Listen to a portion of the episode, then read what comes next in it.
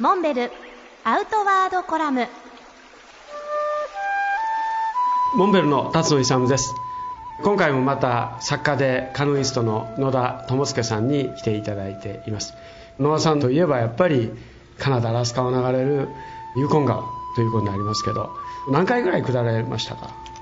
？278回下ってるね。その中で特に野田さん単独校で行くのがいいよということをお勧めになってますけど、その辺のところをちょっとお聞かせください、うん、やっぱあの3000キロって言ったら日本の端から端までなんでね。何回行っても飽きないのね。ちょっと場所を変えると。誰もいないしそれから行っても人間が彼らの最大のテーマは自由だから人に何か言われてやるんじゃなくて自分の好きなようにやる。不便な自由が好きであると。そういう人間がだんだん増えてきたってんでね。なるほどそういうことを単独で本当に長い距離科学である人たちのことを彼らは荒野の中の一人暮らしの寂しさそして不便さよりも自由を選んだのである、うん、その生活を自由と感じるか寂しいと感じるか。これがやっぱり原点みたいなところですね。ただねあの日本の若者でも結構あのいいのがいましてね。一人でこう下ってるのがいるよ青年が暗い顔して一人で下ってるっていうのはなかなかいい。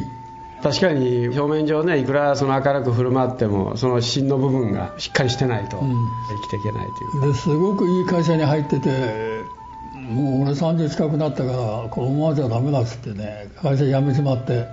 でユコに来てるとかね。なんか新しいステップを踏む時にユコに来るんだ。でそういう日本の男に会って「えー、お前あんないい会社はよく辞めたな」っつって「お前みたいなやつが言うと人生面白くなんだけどね」23年したら日本に帰ってきてバリバリ仕事してる。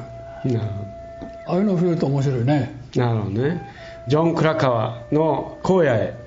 Into the Wild」という本がありますけれどもアラスカ荒野に一人で入って森の中で本を読み身の回りで食べるものを食べて自給生活をするとでここには哲学があるというかね、うん。うん、こういう生活こそ素晴らしい。あれみんな言うもんね「リブ・オブ・ザ・ランド」って言って、この自然にあるものだけで食っていきたい。これ夢なんだね。野田さんあの世界中旅されてるんで次回は世界の川のあちこちをちょっとご紹介いただきたいと思います、うん